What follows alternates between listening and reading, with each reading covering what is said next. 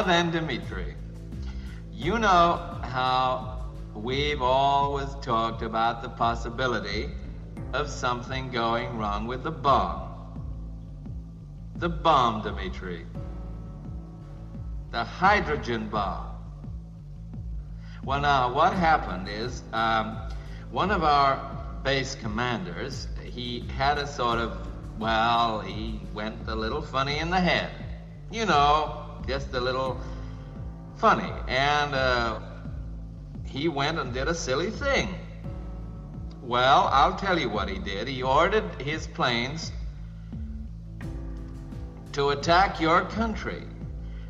Well, let me finish, Dimitri. Let me finish, Dimitri. Well, listen, how do you think I feel about it? Can you imagine how I feel about it, Dimitri? Why do you think I'm calling you? Just to say hello? Of course I like to speak to you. Of course I like to say hello. Not now, but anytime, Dimitri. I'm just calling up to tell you something terrible has happened. It's a friendly call. Of course it's a friendly call. Listen, if it wasn't friendly, you probably wouldn't have even got it. This is Michael Cohen, and you're listening to the Mea Culpa podcast. The revelation that it took unprecedented military intervention from the chairman of the Joint Chiefs of Staff to prevent a coup by President Donald Trump should scare the fucking shit out of you.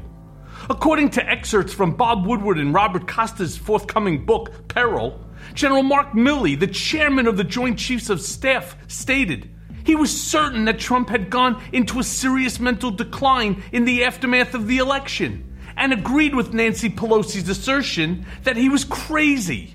So as Trump raged about how the election had supposedly been stolen from him, Milley single-handedly called a top-secret meeting of senior military officials in the Pentagon's war room to deter Trump from launching nuclear weapons or a military strike. Stunning new revelations tonight about how concerned the nation's top military officer was about former President Donald Trump's behavior and actions around last year's election and the January insurrection. They come from a yet-to-be-released book by Bob Woodward and Robert Costa of The Washington Post, and they raise serious questions about the end of the Trump administration, the perception of the former president's fitness for the job, and civil-military relations. That's a stark reminder of the fragile state of our democracy, where the GOP has become so beholden to a nihilistic death cult whose ideology is informed from deranged conspiracy theories and violent insurrections that one of our few remaining guardrails was a potential military coup. Despite his best intentions, the idea that Milley self-deputized himself as the keeper of democracy is a terrifying thought. We shouldn't be surprised about how Milley reacted. He was reacting as any student of history or student of the Constitution would. And of course, that's what General Milley is.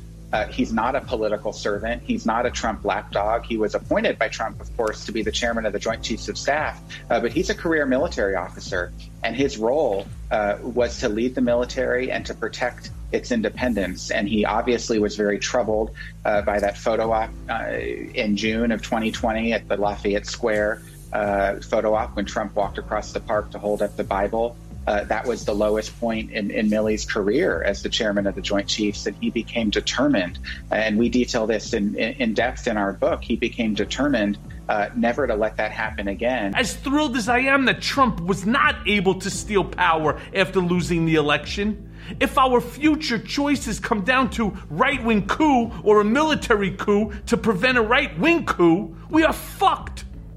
According to the book, Milley took an oath from the military officers that he and others would be involved if Trump ever considered giving a nuclear order or a military strike. At the time, Milley was extremely concerned about what President Trump was capable of. Secretary of Defense Mark Esper had been terminated. The January 6th attack had just occurred, and senior Pentagon officials had been replaced with Trump loyalists. He also made two secret phone calls to his Chinese counterpart, General Li Zuocheng of the People's Liberation Army, 4 days before the election and the other 2 days after the January 6th insurrection to assure him that the United States would not attack China. Now, the context for the call was back in October. That's when the Chinese, U.S. believed that the Chinese feared some kind of U.S. attack, some kind of October surprise. And so senior civilian Pentagon officials called their counterparts and reassured them that, no, there was no imminent U.S. attack. As part of that reassurance, General Milley called his counterpart back in October to reassure him of the same thing. And we have some of the words from that call, thanks to the Woodward-Costa book. What General Milley told General Lee that time is, General Lee, you and I have known each other for 5 years. If we're going to attack, I'm going to call you ahead of time.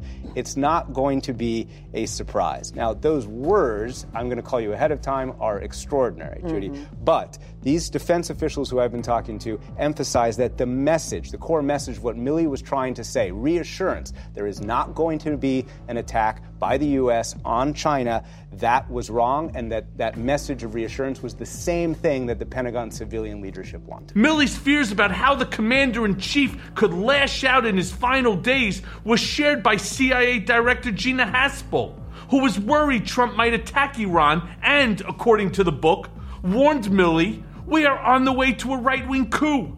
The whole thing is fucking insanity. He is acting out like a 6-year-old with a temper tantrum after Trump refused to concede the election. Him to say that I was going to attack China is the most ridiculous thing I've ever heard, and everybody knows it. And I have to tell you, I don't know if they have him on tape saying this, but I found Woodward and I found his cohorts to be extremely dishonorable people. That's why I didn't do an interview with him. I think he's highly overrated. This guy is one of the most overrated guys. He's a sleaze. But I did not ever think of attacking China. One other thing, I just read a report about a week ago where they said Donald Trump was the only president in decades that didn't start a war. Milley allegedly took these bold steps to ensure accomplishing the single goal of having a peaceful, democratic transfer of power on Inauguration Day. We've got a plane with 4 engines and 3 of them are out. We've got no landing gear. But we're going to land this plane, and we're going to land it safely, he said, rationalizing his actions. Milley defended the calls, saying they were in keeping with his responsibilities to, quote, maintain strategic stability. The only problem with this analogy is that in our democracy, we entrust elected officials and not the military to fly the planes. When the military takes control of the cockpit, that's usually referred to as a coup. Something the United States has frequently supported in foreign countries and almost inevitably leads to brutal authoritarian leaders, the suppression of dissent, the silencing of the judiciary, and the dismantling of a representative government based upon the will of the people in favor of an oligarchy.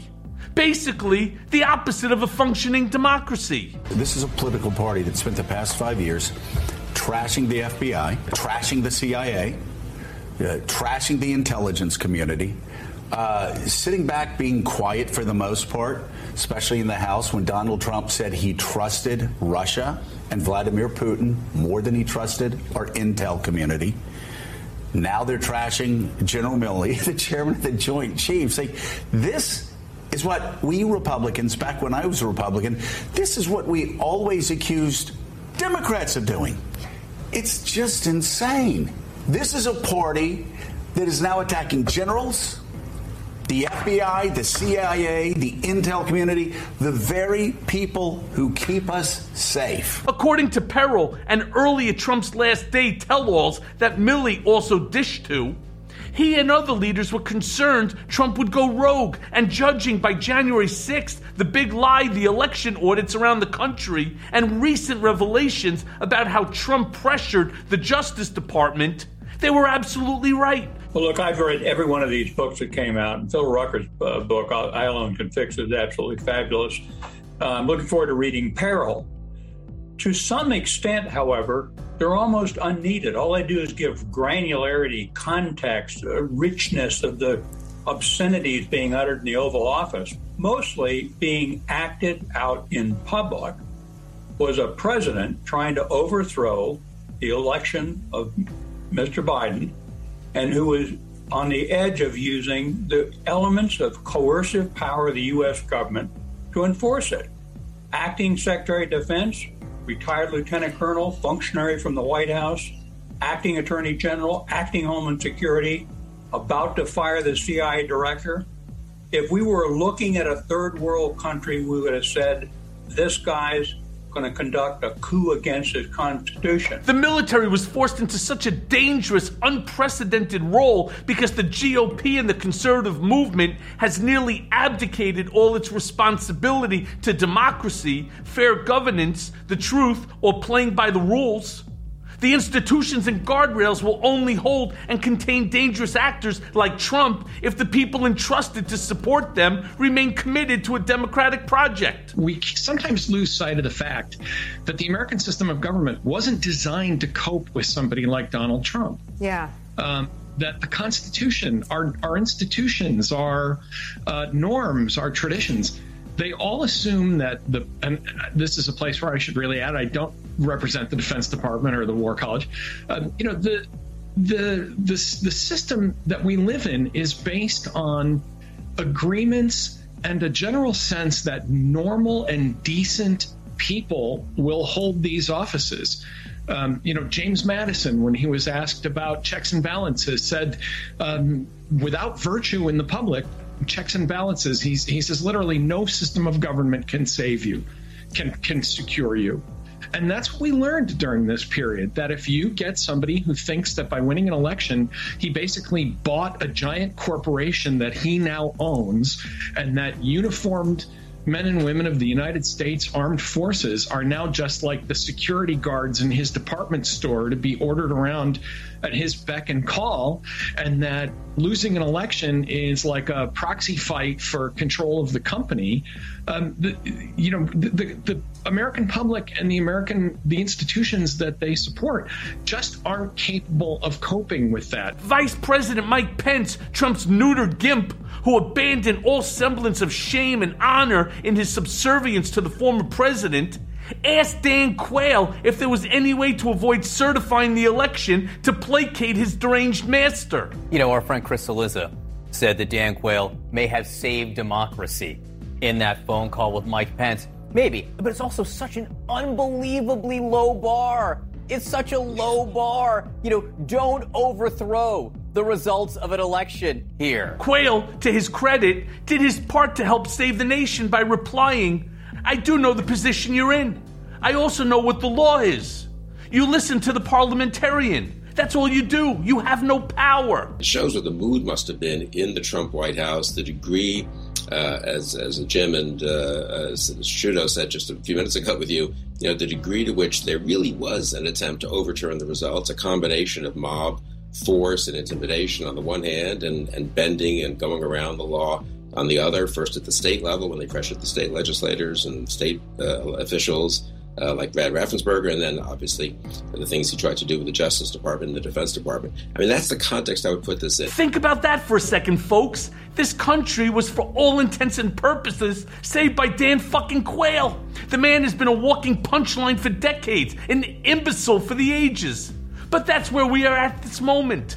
Reliant not on the best and the brightest, to use a Kennedy phrase, but the worst and the dumbest. Pence remains bizarrely, masochistically loyal to Trump, even after he told the Veep, you've betrayed us, I made you, you were nothing, and even after Trump's supporters tried to fucking lynch him. I know it was you, Fredo. You broke my heart. You broke my heart. These Republicans know better. They just don't care. They will follow where the base leads as it becomes ever more radicalized and weaponized in an absolutist pursuit of minority rule and the implementation of white Christian supremacy. Jews will not replace us! Jews will not replace us! Last month, a Trump supporter was arrested after threatening to bomb the Library of Congress. This Monday, a man with machetes and white supremacist literature was arrested trying to attack the Democratic National Committee headquarters. California man faces charges in Washington after U.S. Capitol Police found a bayonet and a machete in his pickup truck. Officers say that the truck was painted with white supremacist symbols, including swastikas, was found parked near the Democratic National Committee headquarters on Sunday night.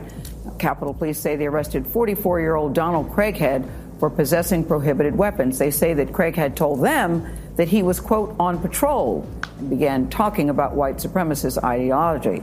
Police say it's not clear if he was planning to go to a rally on Saturday to support those who were arrested after the January 6th assault. They're political prisoners, pretty much. They're stuck in solitary 23 hours a day. Our own politicians. They're not given a speedy trial. They're not given the rights that we should have. But, I mean, do you think what happened up there on the 6th of January was a stain on Trump's presidency? No, I don't. I think it was a setup. I think it was a setup from the beginning. In terms of this event on the 18th, you know, people up on Capitol Hill are scared. Yeah. Should they be scared? They should be. I mean, an election was stolen. Really. You know, there's no way that I've seen those millions of people here. If those people were here to do damage on January 6th, they could have took that whole Capitol over. Oh, my. Easy. We could have busted every window and taken everybody. Yeah, but that's not why we were here. The only person that got killed that day was a Trump supporter, and her name was Ashli Babbitt. There's an old Chinese curse that goes, "May you live in interesting times." We have entered this bizarre moment, a twilight zone where politics no longer makes sense, and those making the rules have lost their fucking minds. Some days I wish this was all just a bad dream. If only I could just wake up. You can climb a mountain. You can swim the sea.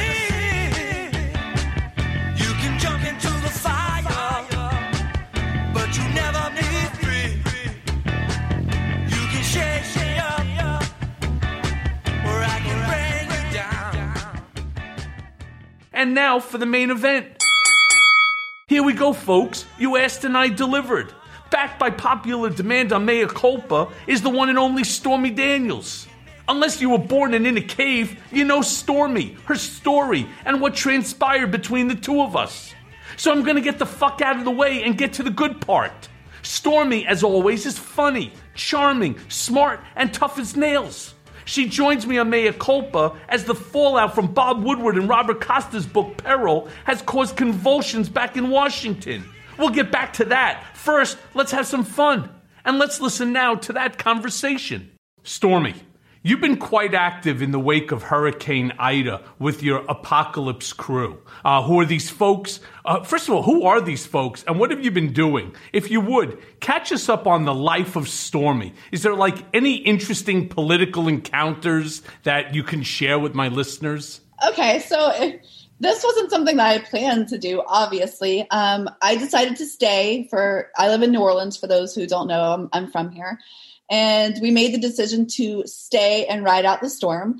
The city spent over $1 billion after Katrina to redo the levees and the system. So I had a lot of faith in it. I know that the house that I live in now is solid brick. It withstood Katrina. It did get a little water in it for the first storm. But I decided to take my chances and ride it out. The issue, you know, politically speaking, that there's been a lot of fallout about is that our mayor, Latoya Cantrell, did not make evacuation mandatory. So most of the deaths that have happened here in the city were post-storm. There were people who couldn't leave because their insurance wouldn't cover it because the evacuation wasn't mandatory. And we've had a lot of deaths this week from people not having food and water and power.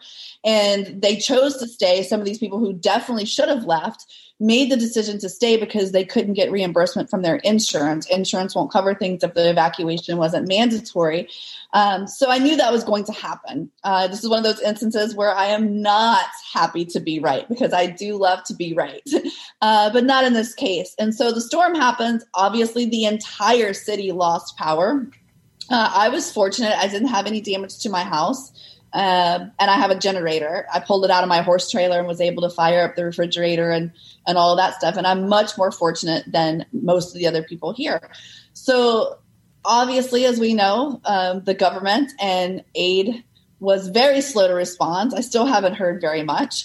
So we got to work very next morning with a group of friends of mine, and they're just sort of the rejects in the city, you know, like I'm a porn star. We have musicians and punks and goth kids and artists and tattoo artists, you know, these kind of people who are normally would be considered the outsiders of society. And while the churches were shut down and the government was shut down and there was none of these normal people that are supposed to be the do-gooders, here we have these outcasts. We got together and I dubbed us the apocalypse crew because literally we strapped our boots on, we're climbing on each other's roofs, putting tarps up. I started work right away delivering food and, you know, I had a working car and a generator, and people were putting food in the people's houses that could save it. And I was fortunate. There's a couple places here in town. And for you, for any listeners who live in New Orleans, I just have to give a big shout out to these two businesses. One is Bar Redux. They donated all of their food, and we were able to feed about 200 people a day for 7 days. They allowed us to go in and barbecue in their place, and we all got together. And the other place is Courtyard Brewery over on Camp Street. And, you know, the first they did was they donated all their beer so it wouldn't go bad, which, you know, after a storm, some people need a drink. But he also opened up his facility, which is huge, and we've used it as a donation center. And every day we fill trucks. And now that New Orleans is getting back on its feet just a little bit, we're focusing on Houma and the Bayou parishes, which still do not have power. So it's just been all day, every day.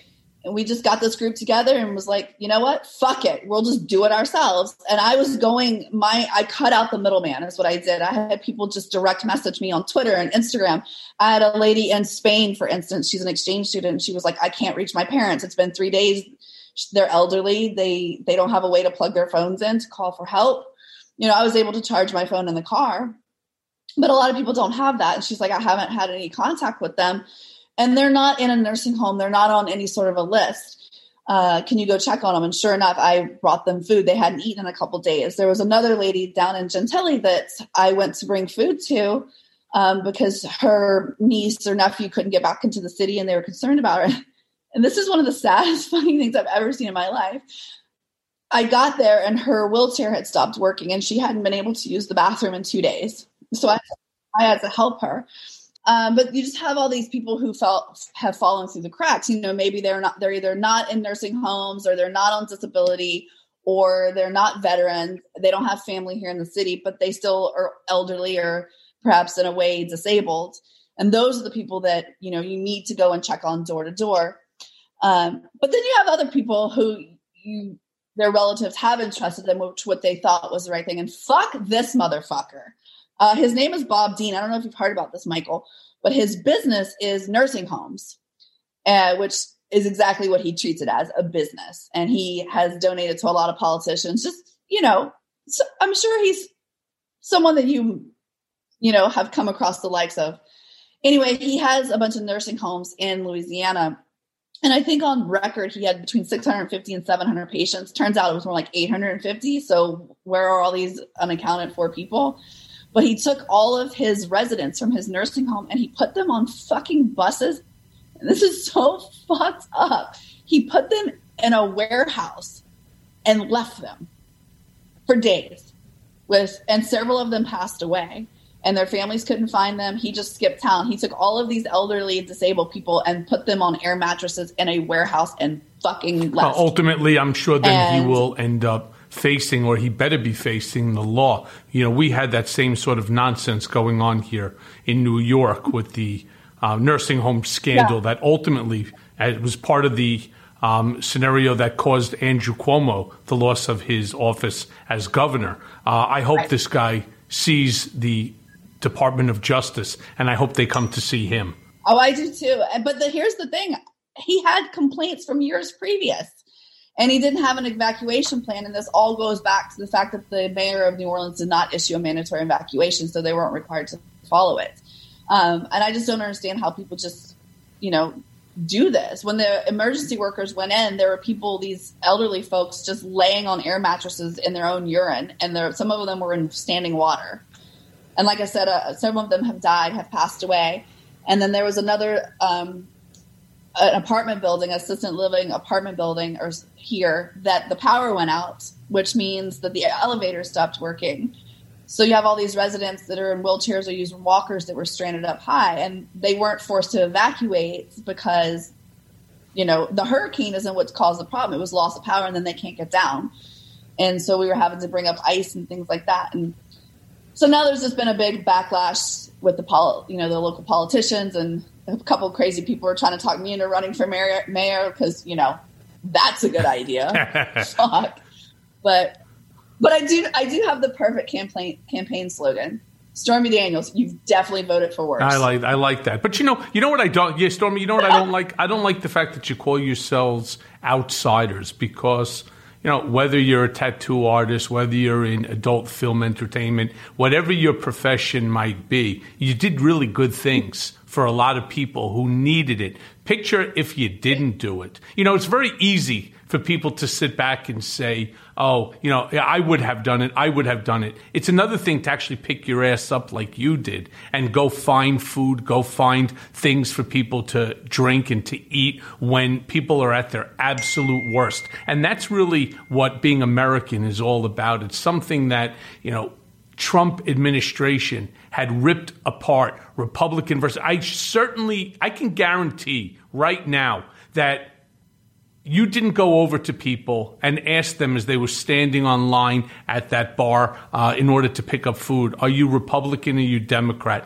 They were just Louisianans, just like you. And for that, you should really be commended. It has nothing to do with outsiders and insiders, the do-gooders. They're full of shit, most of them anyway. They'll write a check, they'll send it off, and think that that's about, you know, the most that they can do. And you know better than anybody it's not. No, of course. And I don't feel like an outsider, but we're perceived outsiders. But I can tell you right now, none of us were outsiders. We were all definitely on the inside here.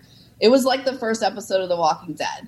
You know, I was trading bottles of water to this person for a pack of diapers to go deliver to this woman who had had a baby and her newborn was wrapped in a diaper when I got there because, you know, and I'm trading cans of beefaroni. Sounds more to me like Burning Man. You'd be like a pro at that, right? It's like I'll trade you like 6 pieces of toilet paper for a bottle of water. It smells about as bad. Sorry to hear that one. Our trash still hasn't been picked up. It's been 2 weeks. Hi folks, Michael Cohen here, and we've got an amazing sponsor for this episode, The Jordan Harbinger Show.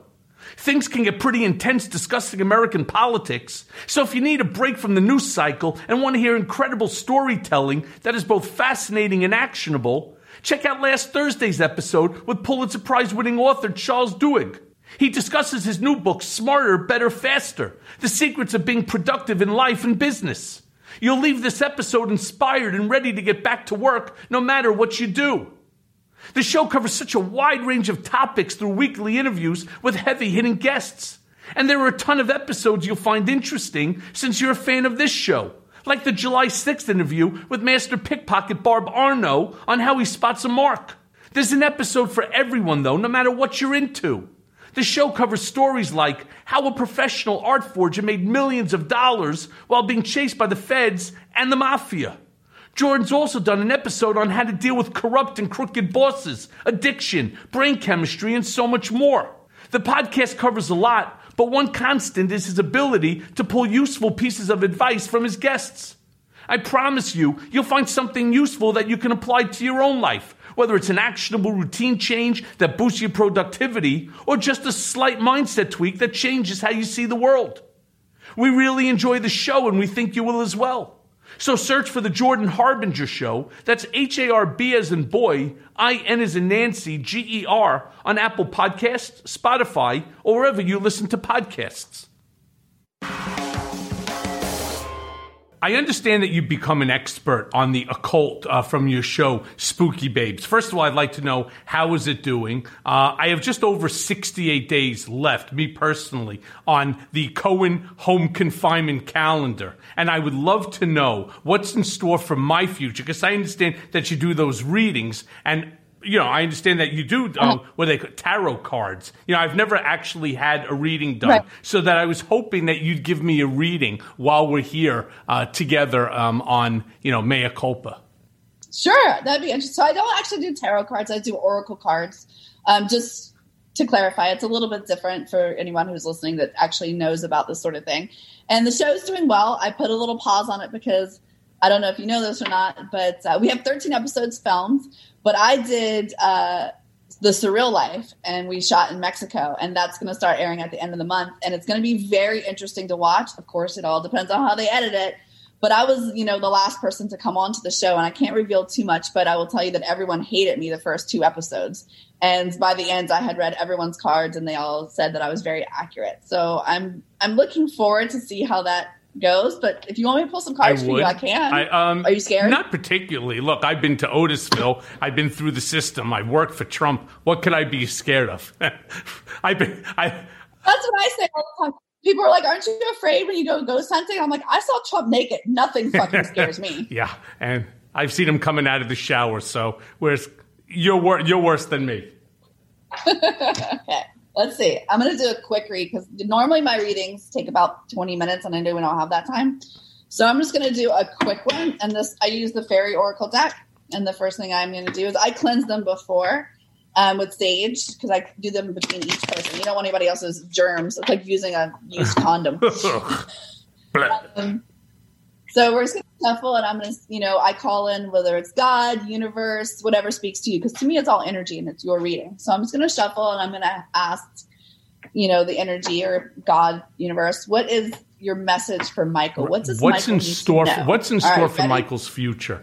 Because everything was taken from me as a direct result of Donald and all of his bullshit. Yeah. So I am kind of curious to see what the good Lord has in store for my future.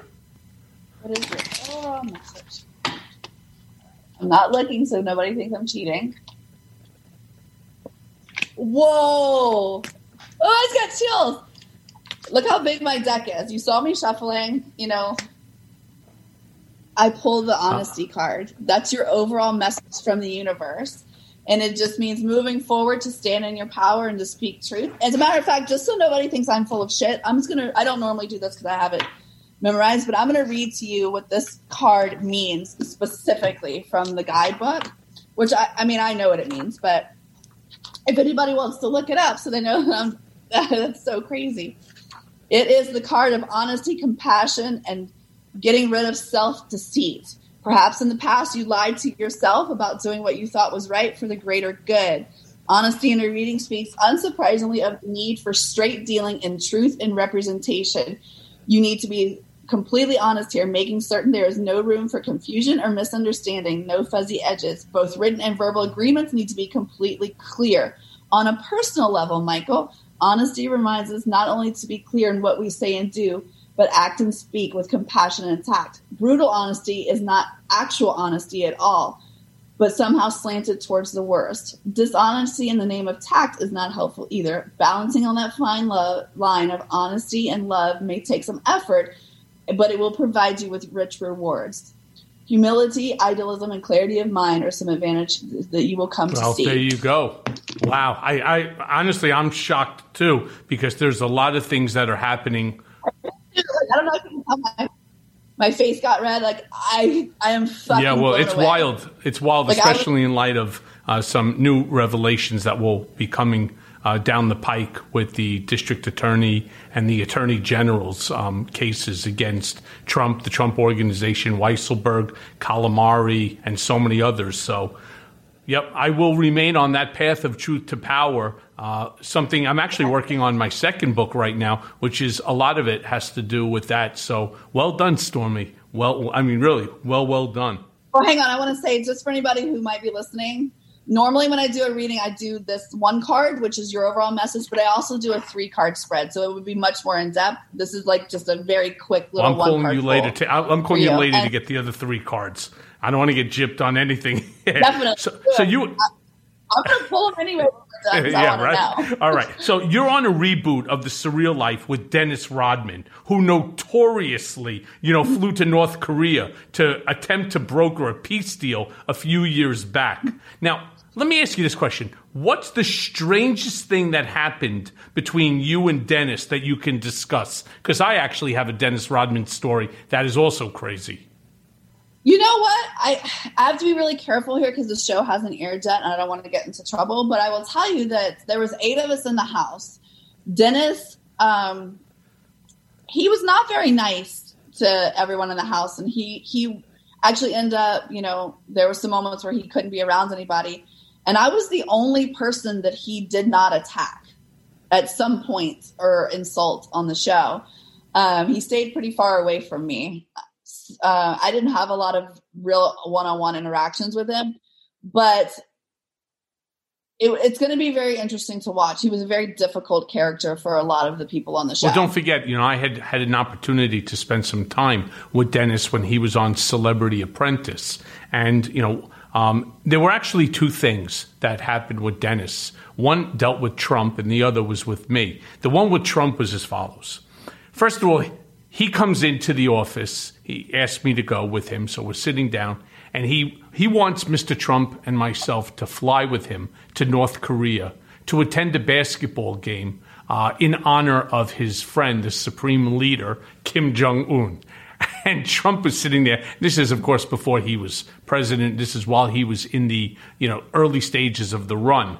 And he turned around and he said to himself, you got to always love the fact that Donald is thinking about Donald. There were a whole slew of detainees, American detainees there in North Korea. So he said, I'll tell you what, you could tell your buddy that I will come, but under one condition.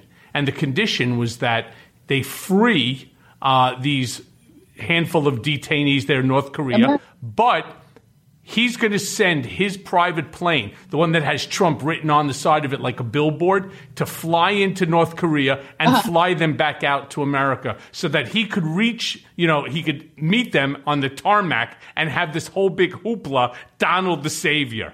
Now, you could imagine Donald's face when Dennis said, no, this is only about basketball. This isn't about politics. To which Trump then said, well, then I don't see any benefit in it for me. And so, you know, I'm not going, not interested. The second one was even crazier. So it was during the shooting of The Apprentice, and Dennis shows up to my office. Now, Dennis actually drinks a lot. He drinks vodka, as I'm sure you saw. I mean, it's hard to imagine.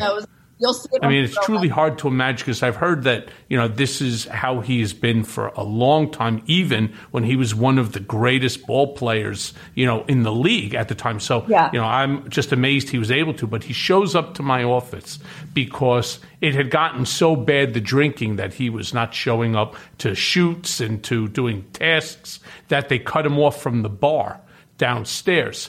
And he remembered the last time he was in my office that I had a bottle of Trump vodka in my office on my windowsill. And the bottle was signed by Donald. It was like the first bottle that came off the assembly, you know, for that Trump vodka. And he turned around, he comes in, he's wearing this crazy long red wig, and he's wearing a dress and the type of stilettos that you've seen on girls on poles, right? I mean, it was the craziest. First of all, he was like 7'4". He had to bend down like 2 feet in order just to get into my office. He plops himself down in the chair and he turns around and he goes, I need that bottle. Now, what are you going to do when Dennis Rodman, who's standing now 7 feet tall, tatted from neck to toe, wants something out of your office? And I said to him, you know, I can't let you have it. First of all, for me, it was a memento. It was like one of the first bottles that came off Donald's son. He goes, I don't give a shit about the bottle. I just want what's inside of it. I ultimately opened it and gave it to him because he would not leave my office. But, you know, my hope is that, you know, he finds some way to take a little bit of a recess on, you know, the alcohol, because he's actually a great guy when he's not hyper aggressive because he's on an alcohol withdrawal. He's truly a really great, and he's funny as hell. Yeah, he's funny. And I think what you're describing is, let me just say, nothing's really changed. The difference between me and you is I did tell him no, and I threatened to climb him and beat his ass. Yeah, well, that's because he's smart enough. He would never, first of all, he would never hit you. Whereas I was actually concerned that he was going to take it anyway. And, you know, I didn't need to end up in a fight with Dennis, you know, despite the fact that he was walking around with this gigantic, like, big gulp, you know, and filled up with ice, and he just wanted what was inside that bottle of vodka. Well, let's just say you probably made the right choice, because I put myself between him and another castmate. Yeah, I mean, he's a big fella, and like I said, I certainly hope that he cuts that back because he's actually a really nice guy. But I do want to move on and just ask you, you were on CNN with John Berman talking about the New York State and Manhattan DA's investigation into the Trump Organization recently. Now, I'm curious if they have reached out to you or to your new lawyer. What information did you save that might be of value to them? Is this in regards to the Avenatti stuff? This is in regards to the Trump matter and the Trump Organization. Oh, okay. I still have not, been contacted. I talked to my attorney a few days ago. So as of a few days ago, he didn't have any updates either, but I'm here and willing and, ready. I've turned over everything. I have everything backed up and saved, I don't know if you saw me on the Hear Me Out, on Vice TV. And it should be coming out online, too, because it aired on television a few weeks ago. I got tired of waiting, just like with the hurricane. If somebody's not going to step up and do the right thing, fuck it. I'll do it myself.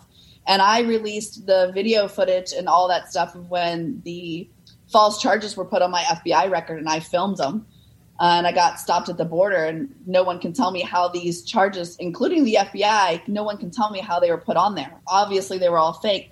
I didn't release until very recently that I'd filmed it because I was waiting for, the powers to be to ask me, but no one's come to me. Nobody wants to talk to me. So I released it publicly because people need to know that someone in power, I'm not going to, was it Trump? Was it someone who worked for him? Who is high enough to get into the computer system above the FBI? Someone with a lot of fucking clearance. And they put 17 false charges on my record knowing I was going into Canada, and that was supposed to be turned over to Homeland Security. Thankfully, the Border Patrol in Canada recognized that it was all fake, and they made me a temporary resident and stuck me across the border so that I didn't get probably murdered. And I don't normally do this. I'm not the kind of person that demands things and say, do you know who I am? I'm Stormy Daniels. And this is one of those rare times that I said, do you know who I am? Like, if any of these charges were true, it would have been all over the news. And it just makes me very fearful of someone who'd be considered less famous, less identifiable, less recognized. If they were stopped at the border and they tried to say, like, do you know who I am? These are fake. And I mean, has that happened? That should be terrifying for any U.S. citizen, whether you're a Republican, Democrat, pro-Trump, pro-Biden, whatever, like that someone in power could put something on your record, have you detained, and then what happens to you? I was lucky enough that, I said, do you know who I am? I'm Stormy Daniels. And the guy said, yeah. But what if it was just, someone not recognizable? And has it happened before? And that should be utterly terrifying. And I still haven't gotten answers. And that was over. That was almost 2 years ago. I was going to ask you, what's happened with that? I mean, is there an investigation going onto it? Is there somebody specifically assigned to that case? One would think that if it shows up on your record and it's fake, somebody has to know who put it in.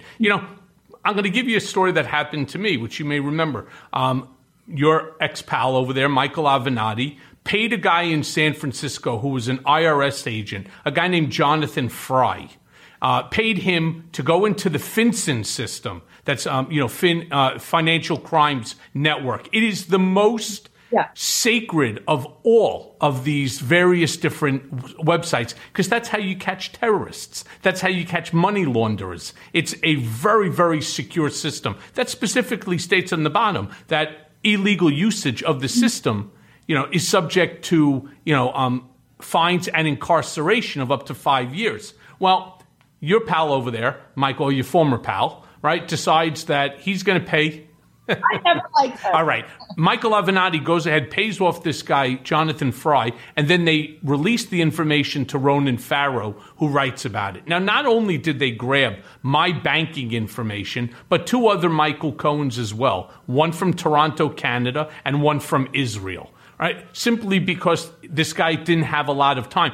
But what bothered me the most is it took over a year before which they finally identified that it came from Jonathan Fry's computer. And I know for a fact, based upon how the system works, all you have to do is look at the keystrokes. They knew after 30 minutes of investigation who had typed my name in, right? Now, maybe, because there's other Michael Cohens, maybe two other people did it, but they would have seen who downloaded it and downloaded it to an external hard drive, right? And that's really a problem. Now, what bothered me the most is this Jonathan Fry ends up getting probation. That's it. He gets probation. For all I know, he's still working over at the IRS in San Francisco. And it's just, it's absolutely illegal what they did.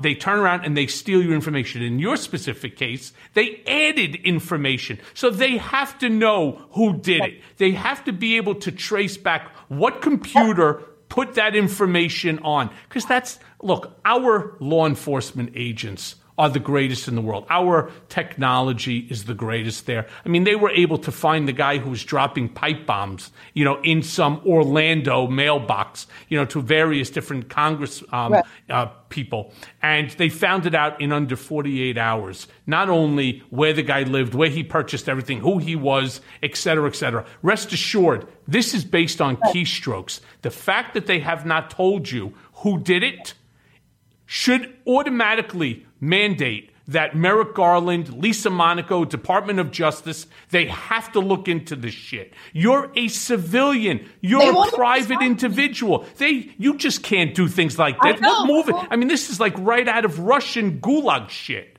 I haven't told you the best part or the worst part. So I didn't know about these charges. I had to go into Canada because I had an appearance. I got stopped. They were supposed to turn me over. I got lucky that the agent listened to me. And they got me across.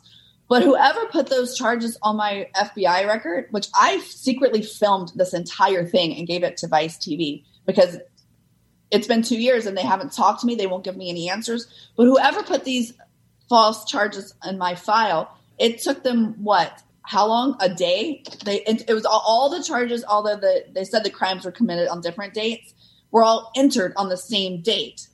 So it took somebody 1 day, 1 hour, 20 minutes to put these on there.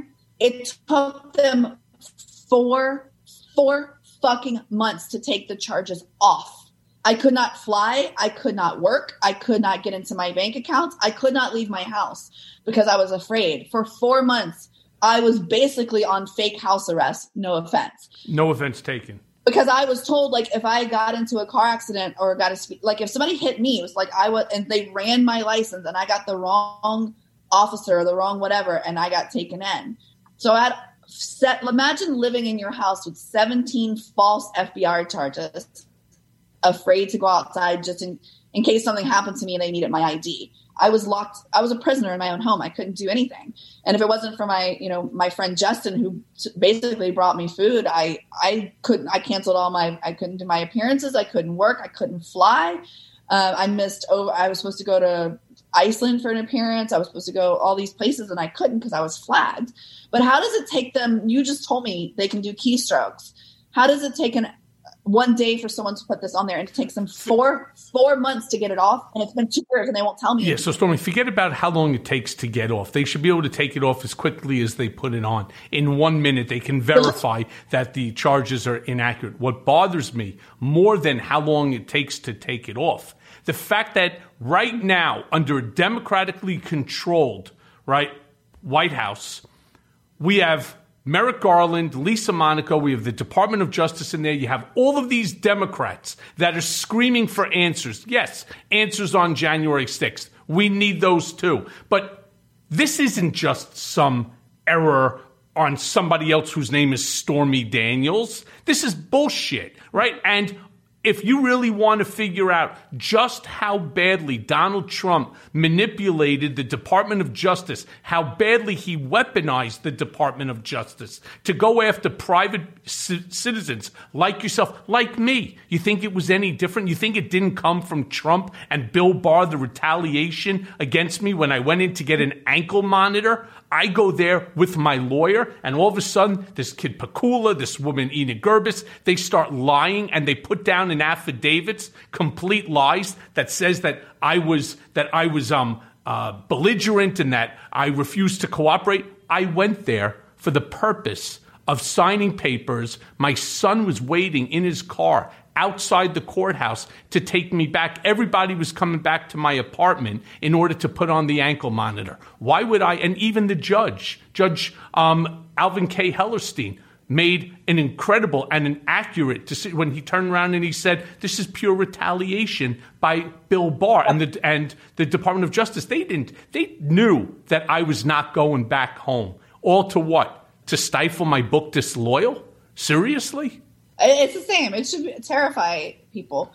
I know there's a lot of people who dislike you, and that's fine. And I know there's even more people out there who dislike me because I came from porn. So I have a whole new subsect of people who hate me for different reasons, you know. And it doesn't matter. Like, you can be the biggest Republican, the biggest Trump supporter, the biggest anti-porn crusader Christian, you know, whatever, and you can hate me as much as you want, but how can you say that what happened to me was okay? Because it could happen to anyone, you know, and just like with you, and it should not be allowed. And it all goes back to the fact that there was no precedent set for going after a sitting president. Yeah, it's so true. You know,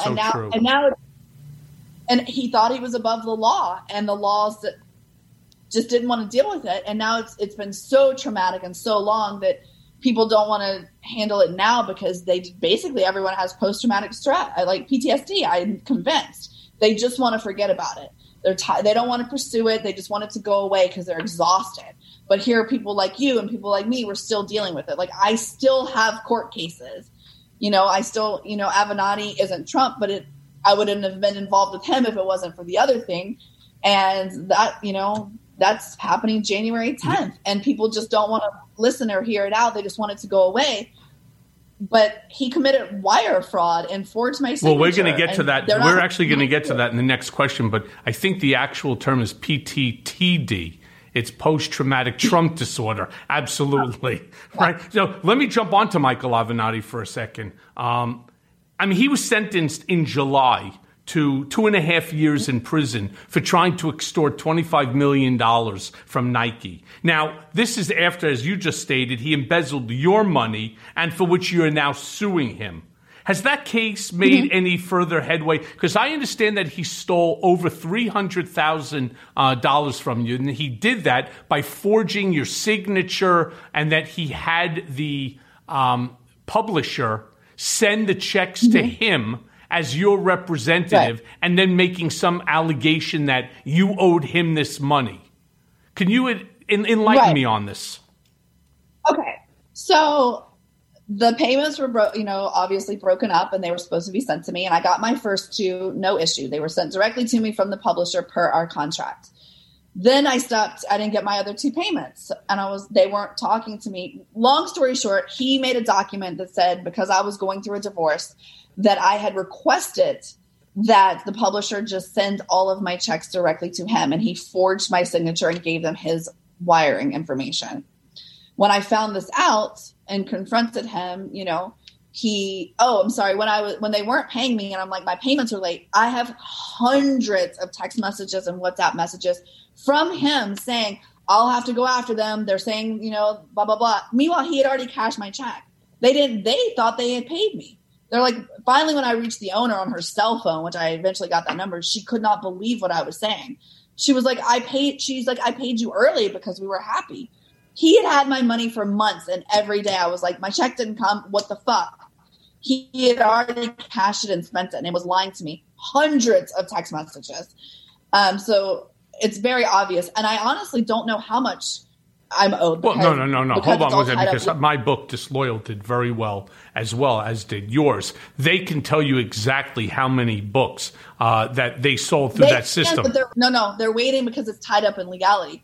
So I don't know if I'm owed $300,000 or $3 million. I honestly have no idea because it's all sort of in a holding pattern, and I don't know what's going to happen. But he committed, he lied to me every single day about it, and then he comes up with some crazy story that I owed it to him anyway because of our deal. Well, let me tell you right now, Michael, he got paid before I did for the book because he got a finder's fee. He was paid directly from the publisher. He was never entitled to another percentage. As a matter of fact, I have messages from him specifically saying that he wasn't going to take it. You're not allowed to create a deal in your mind. You're an attorney, You can't just be like, well, I think she owes me this retro. You know what I mean? And take it. And he's literally, in his mind, he thinks he's owed that money, even though he was paid a commission up front. Well, by the way, didn't he do the exact same thing to that paraplegic for several millions of dollars? The guy needed money to live, and he said the money hasn't come in from the insurance carrier as of yet. And so he said, well, I can loan you money, but if I loan you money by law, I have to loan it to you with interest. And he was basically giving the guy his own money. And this is the, now, mind you, I understand that tomorrow, and I may be wrong, but I understand that tomorrow he's supposed to surrender to prison in Oregon. And then sometime a month later is when the trial begins again in California, either on your case or on these other individuals who he robbed. You know, it's funny because he was so fast to jump on television. And any time my name came up, right, you know, I'm a thug, I'm a thief, I'm a horrible scumbag of a human being, you know, I'm a shitty lawyer. In all fairness, what he was doing is exactly the same as what Trump does. He's deflecting. He's deflecting because, by the way, I never took a dollar from anyone in my entire life. I don't owe any money to anyone. Even Judge Pauley recognized this, that I don't owe any money to any institution or any individual ever, right? In fact, I'm the only person that paid out money that ended up going to jail, if you think about it.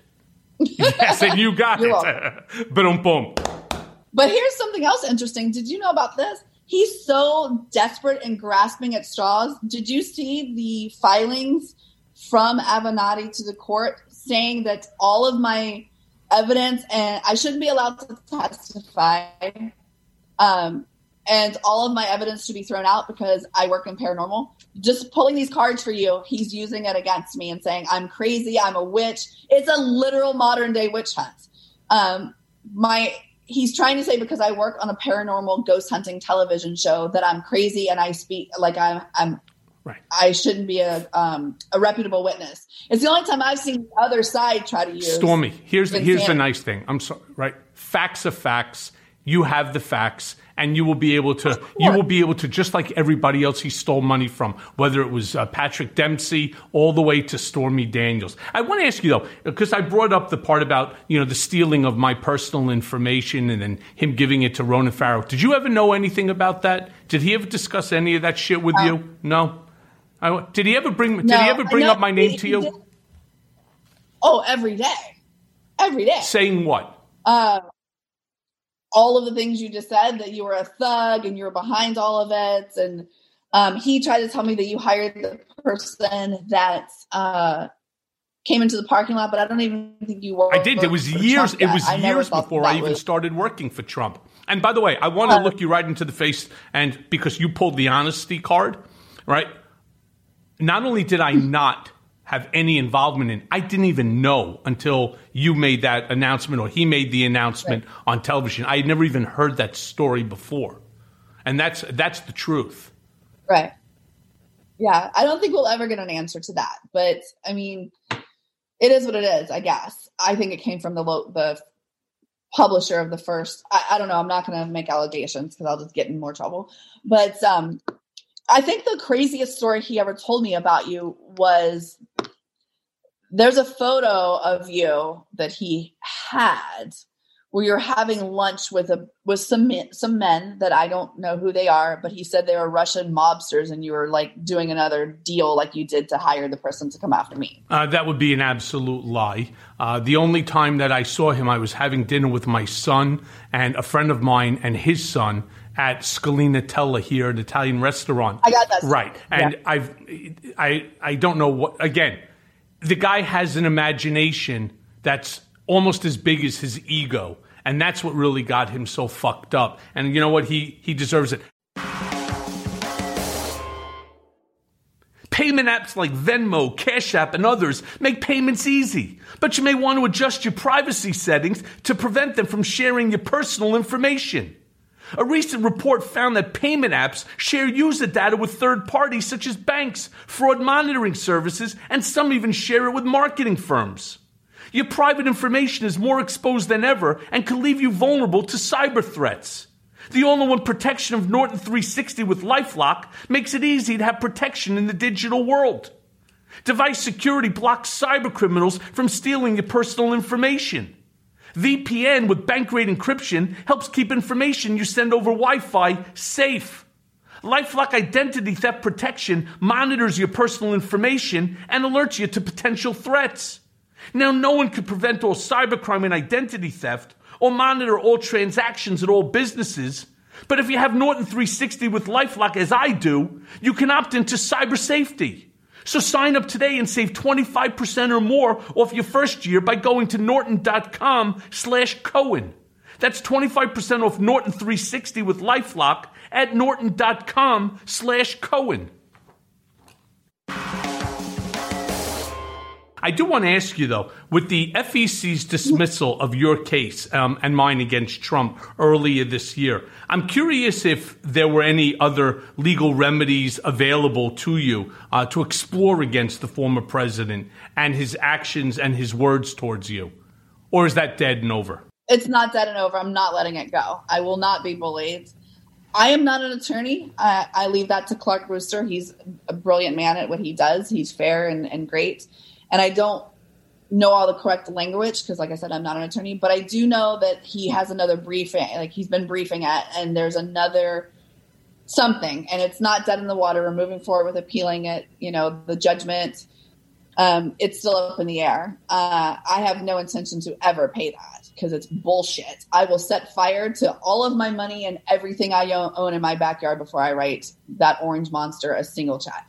Yep. Don't think I won't. I'm moving in with you. Yeah. Well, look, you know, I have my lawsuit against Trump and the Trump Organization for all of the legal expenses. I mean, the funny thing is when it came to the NDA that I had prepared with Keith Davidson, you know, it's funny. People think that, you know, I was constantly in contact with you and that I was harassing you. I mean, because this is how Avenatti described it. In fact, true or not, right? And I want you to say, right, this the truth?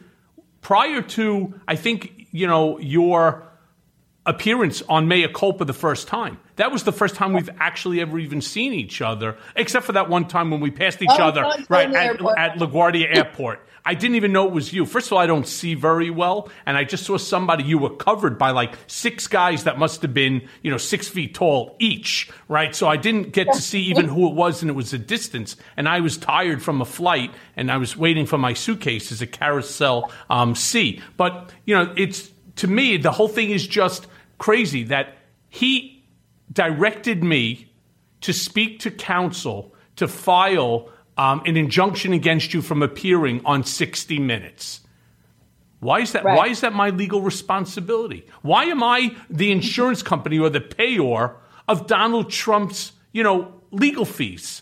And we're just waiting now for the judge's decision. The third time they made a motion for summary judgment, the first two they lost. And once this third one goes through, then I'm finally going to be able to move on, and we're going to end up noticing for trial based upon all of the damages. But it's crazy. Yeah. I mean, and I hope you don't have to. I hope that your lawyer does right by you, and I hope the judge, you know, hears this, and I hope that the judge does right by it, because nobody should ever have to pay Trump for his lies and for his defamation and the things that he says. Yeah. And he doesn't even care. He hopes that what he says about you, he hopes that it hurts you. He hopes that it wrecks your life, because that's the type of person he is. He's miserable in his own skin, and he wants everyone to be miserable in theirs. I mean, it just goes back to what we were talking about earlier. It shouldn't matter if you're, you know, if you love me or hate me or what political affiliation you are. It should terrify somebody that a sitting president can say whatever he wants and not be held accountable. You know, if Trump had just been like, she's fat, she's a bitch, she's a whore, she's ugly, I don't like her. Fine, that's your opinion. As the president of the United States, perhaps you should not be tweeting that you think I look like a horse face, especially since it sort of implies that you're into bestiality since you were so about me. But I digress. But what you cannot do is call somebody a liar when I've proven beyond a shadow of a doubt that I'm not. Like, you're backing me up as well. Like, I did not lie about anything. But you can call somebody. I can be like, Michael, I think you're ugly.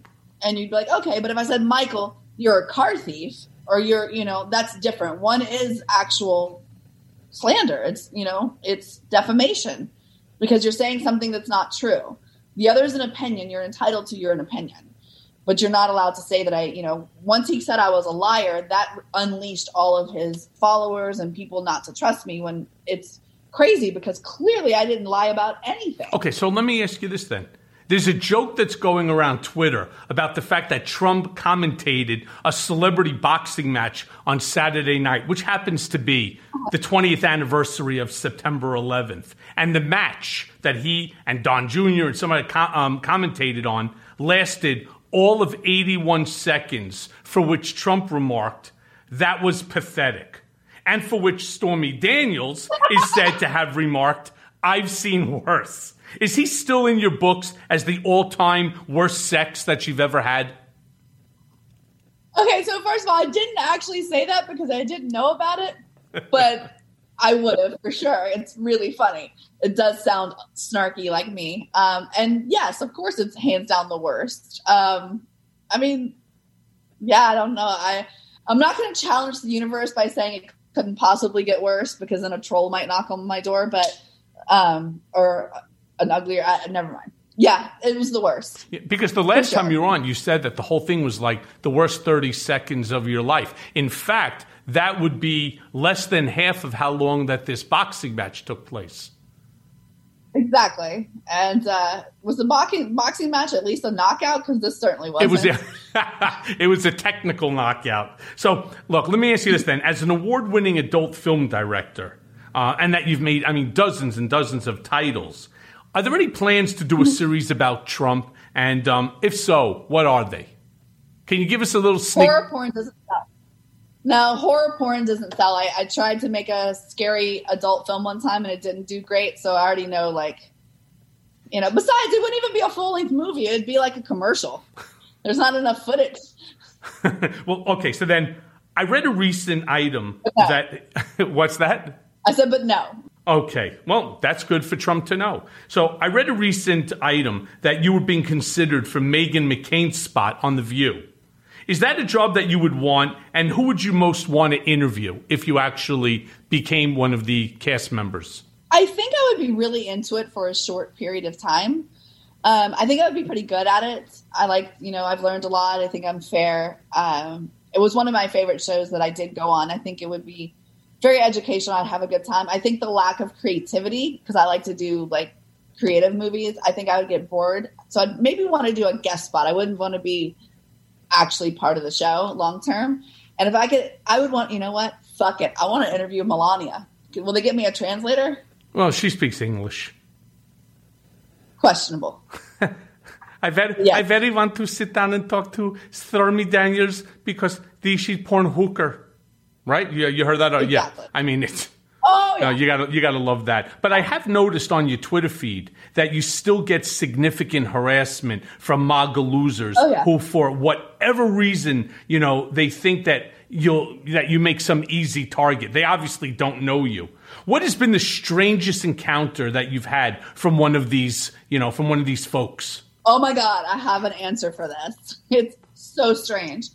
I thought that I had seen it all. In the last, even pre the last Stormy, I'm sure you've seen them. I'm sure you've seen it all. I thought I had. Since I started doing the hurricane relief stuff, I am amazed that, I've gotten a lot of support. I don't want to put it out there that it sounds like I didn't. I've gotten thousands of support messages. People have donated. People have come out. People have helped. It's been really, really amazing. It restored a tiny little bit of my faith in humanity. But I will tell you that there was a handful of people that just went crazy on me. One of them was this chick on my Facebook, some girl named Taylor Dawn or Dawn Taylor, and she's legit. I thought it was a troll account. I'm not kidding. I could send it to you. She spent days every time I put up a post the donations we need today are diaper size this or this kind of water or hammers and nails, whatever these specific things were that we needed. She would just... Nobody likes you. The city of Houma doesn't want you to donate. The entire city of Houma hates you. If you show up here, we're going to kill you. If you show up here, I'm going to have you turned into Homeland Security. First of all, that's not even a thing. This is not an airport, bitch. And then she's like, you got to stay out of the, it's illegal for you to go into the hurricane zone. I'm like, I live here. This is my house. I'm not going in to... But she just was relentless on talking about this stuff. And then there was, you know, there was another one too on my, I'm sure you saw it on my Twitter, where this guy just spent the entire day bashing me every time I put up a post asking for, you know, supplies or help. And he just clogged up my feed. It takes a special kind of a monster to not want somebody to help somebody no matter what. Like, you legit think that these people should not get water or supplies or food because it came through me. Yeah, so you got to love. I guess we should love. Yeah, you got to love it. And you should ask both of them. What the hell is going on? Yeah, next time ask both of them what they've done to help their neighbor. Exactly. Yeah, I'm curious because none of all my neighbors were very happy to see that. That's, believe me, they were, and they're very appreciative too. Okay. And it makes no difference what you do for a living. You're out there, you're helping people, and that's that. They don't like the movies, don't watch them, but they will take the diapers, the water, the food, because they need the help, and you were there to give it to them. So shame on these other folks. There wasn't a single person who stood in line that I handed a plate of food to that said, "No thanks, I don't want that plate because you handed it to me." Quite the opposite, actually. Let me ask you a question, though. Because I'm curious about something. Have you ever heard or were you ever contacted from any other GOP politician? No. No? It's shocking, you know, because so many of them do so many stupid things for Donald. I was certain that somebody would have reached out to you and said, you know, look, we have all of this money that we've grifted off of our idiot supporters, and here's $1 million, just... you know, shut up. This time you're going to have to really abide by the so-called NDA. Yeah. I'm shocked none of them reached out to you. Well, I'm happy to hear that, though. But there have also been rumblings of Trump running again in 2024. Is there anything from your one-night stand and subsequent hush money payment from the former guy that might help in preventing his candidacy? Is there anything unique that you can tell my listeners? I mean, we've been over it so many times. I mean, he's a monster. You know, he'll do and say anything.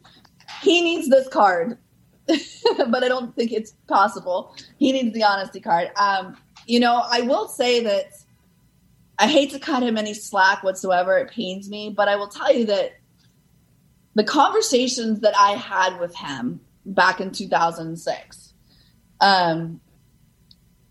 are very different than listening to him speak today. I really hope that he sees a doctor because he was obnoxious and an asshole and all of those things, but the conversations, at least they were complete sentences and actual words. It seems, you know, he's losing some of his like faculty, his cognitive skills, his cognitive abilities. Yeah.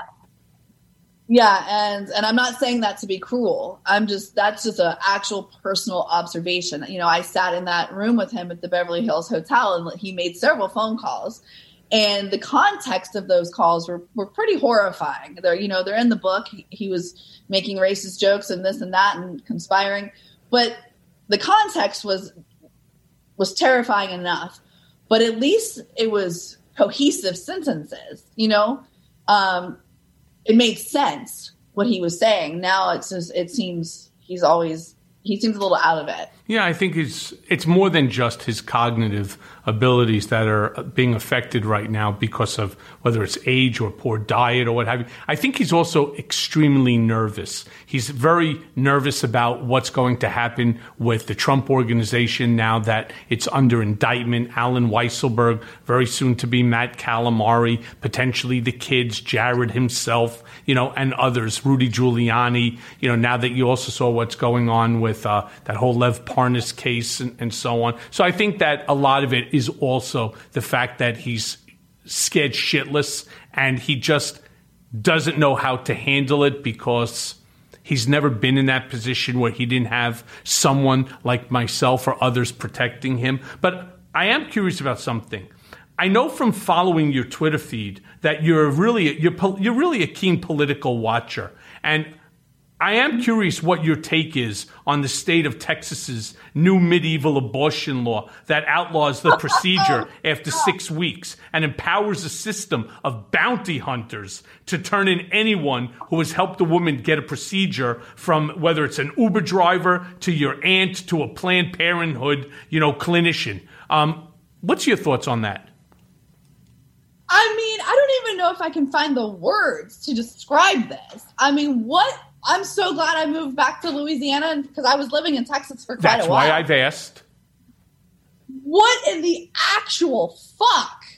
So the best part is I just came from Texas this past weekend. I was there visiting my daughter, and there's absolutely no mask mandate whatsoever. I didn't see a single mask the whole time I was there. So there's this running joke, like, you know, you can't have an abortion, but if you change your mind later, your kid doesn't have to wear the mask. Like they don't want anybody to tell them what to do with their faces, but they will tell anybody what to do with their reproductive system. I mean, it's just, it is absolutely insane. I didn't pay too much attention to it when it was first happening, which is my bad, because I didn't think there was any way something like that would pass, you know, and I just can't find the words. And I want to encourage all business, you know, there are some pretty cool musicians and performers that have started saying they won't go into Texas. And that's, you know, Texas is big. That's a big market. So I have a lot of respect for any like bands or musicians or artists or stand-up comics who said like, fuck Texas, we're not going there. The only, like, we need to get together. We need to organize and do something because it's going to spread. But a lot of people don't even know they're pregnant at 6 weeks. You know, I can't even look at me. I'm speechless. Have you ever seen me be speechless? I can't even fathom that this is really. Nope. This is, you know. Never seen you speechless. I have no words, but it is incredibly wrong. And let's hope that it gets reversed or over. I don't know. I put on my Twitter the other day. I think it was Twitter or maybe it was my something somewhere on social media that I was glad that I didn't live in Texas anymore, but I'm still close enough to give anybody a ride if they need an emergency vacation. If you know what I mean, because this is just crazy. Yeah, but then they would end up pulling you in as being an assistant, assisting somebody in, you know, the violation of this SB8, you know, abortion law. It's really disgraceful. But, you know, Stormy, like I told you at the beginning. Come at me, babe. Yeah. I'm not scared. Well, that is, you can't scare me. No, that is true. You are not. But like I said to you at the beginning, you know, the hour goes by quick, so I have literally one last question for you. Okay. I find it ironic that the GOP has these draconian laws in place, but they're also the ones with the most linked sex scandals from Trump all the way on down to that pathetic piece of shit, Matt Gaetz, right, who's being investigated for underage sex trafficking. Did you ever get a message from Gaetz or encounter him in all of your travels? I'm of age. I'm too old. Yeah, that's probably true. He's still looking for his prom date. Look, Stormy, like I've said to you before, I mean, I think, you know, what you did with Hurricane, you know, Ida is really super special. Is there any, like, specific charity that you are affiliated with in order? I'm sure there are still people that must need help that's there as a result. This is one of the things that I have run into in the past is a lot of people won't work with me or they'll send money back because they don't want to be affiliated with, you know, at first it was the adult business and now, of course, it's the whole political stuff. So we just did it ourselves, and I can't continue to do this. I go back to work next week. I'll actually be in Miami this weekend for an event, and then, you know, I'm traveling. But I will tell you that Courtyard Brewery, they do have a Venmo. I personally vouched for the man who owns it. He was my neighbor for a long time.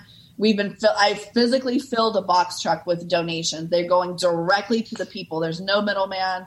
You know, there's no talk of somebody skimming, you know, and then if anybody who comes to New Orleans, you know, when we get this shit cleared up or anybody who lives here, I just ask, like, if you really want to give back, like, go to these two businesses that gave away everything.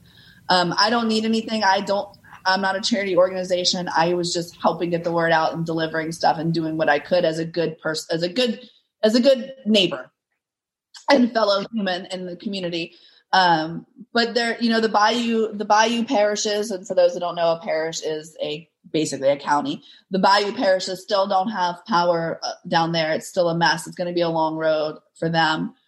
So don't forget about New Orleans and New York got all the attention, but don't forget about the other places, you know, and just thanks to everybody who helped, everybody who donated and retweeted and sent the word out and sent Venmo and helped. It was really inspiring to see people really band together. Can you tell my folks the Venmo account and how to do it? It is on his page. It's if you go to Twitter or Instagram, it's Courtyard Brew, and the Venmo is Come on, Scott. Let's see here.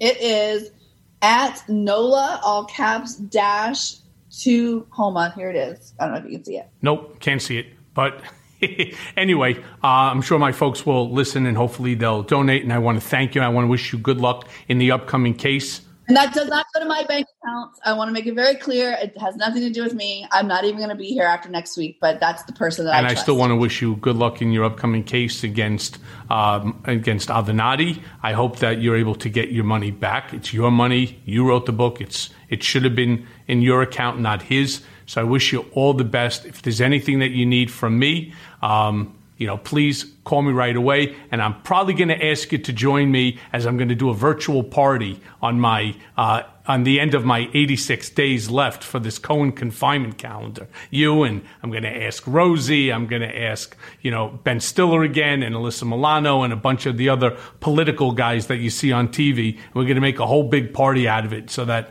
all of my listeners and all those that follow me as well on Twitter will be able to, join me in this. Crusade for truth and for honesty. So, Stormy, thank you. Thank you for having me, Michael. I'll see you soon. Absolutely. Bye. And now for today's mea culpa. In thinking about the extraordinary and unprecedented actions taken by General Milley to prevent Trump from going rogue, I am terrified of what comes next. Let's face it, folks, we know how this will end if the GOP comes to power again.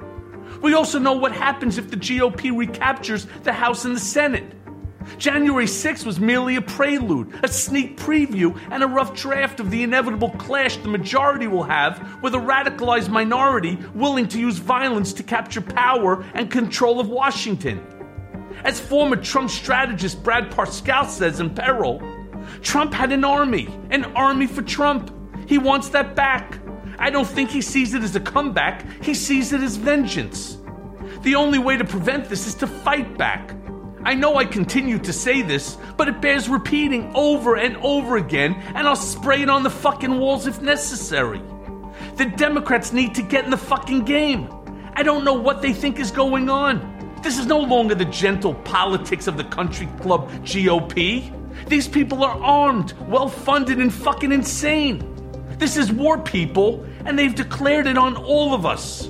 We need an emboldened citizenry and Democratic Party willing to face Trump in that peril head on. This means strengthening voting rights, abolishing the filibuster, countering right-wing disinformation with Biden and Democrats flexing every fucking ounce of their power to take down an obstructionist minority that has no interest or desire to play by the rules or participate in a pluralistic democracy. This is what will stave off the right-wing coup. If not, I suppose our only hope is that the military swoops in to save the day, even if that comes at the cost of our democracy. But that's a day I hope I never see. And thanks for listening. Mea Culpa is brought to you by Audio Up, Midas Touch, and LSJ Media, and it's written and produced by Jimmy Jelinek. Executive producers are Jared Gustat, Jimmy Jelinek, myself, Michael Cohen, and Phil Alberstadt. Our editor is Lisa Orkin. It may be a new day politically, but nowadays the landscape is more confusing than ever. Donald Trump may have lost the battle for the presidency, but in many ways, Trumpism is winning the war on the state and local level. Mea Culpa is here to help guide you through the wilderness and keep you informed. And let's face it, we all want Trump, Rudy, and the rest of these seditious traitors to see justice. And folks, it's coming. So stay tuned as I guide you through the twists and turns of the criminal process that will ultimately see them behind bars. Mea culpa. Nothing but the truth. Pluto TV is playing the biggest movies every night this summer for free. Watch hit movies like The Matrix, G.I. Joe Retaliation, Teenage Mutant Ninja Turtles, Scary Movie, Runaway Bride, and more all summer long. Check out the biggest stars like The Rock, Keanu Reeves, Tom Cruise, Julia Roberts, Arnold Schwarzenegger, and more. Plus, Pluto TV has hundreds of free TV channels in English and Spanish featuring TV shows, news, sports, comedy, and more, all for free. Download the free Pluto TV app on your favorite streaming device, including Android and Apple smartphones. Pluto TV. Drop in, watch free. Pluto TV is playing the biggest movies every night this summer for free. Watch hit movies like The Matrix, G.I. Joe Retaliation, Teenage Mutant Ninja Turtles, Scary Movie, Runaway Bride, and more all summer long. Check out the biggest stars like The Rock, Keanu Reeves, Tom Cruise, Julia Roberts, Arnold Schwarzenegger, and more. Plus, Pluto TV has hundreds of free TV channels in English and Spanish featuring TV shows, news, sports, comedy, and more, all for free. Download the free Pluto TV app on your favorite streaming device, including Android and Apple smartphones. Pluto TV. Drop in. Watch free. This is my miracle. Oh, baby, don't lie for me if I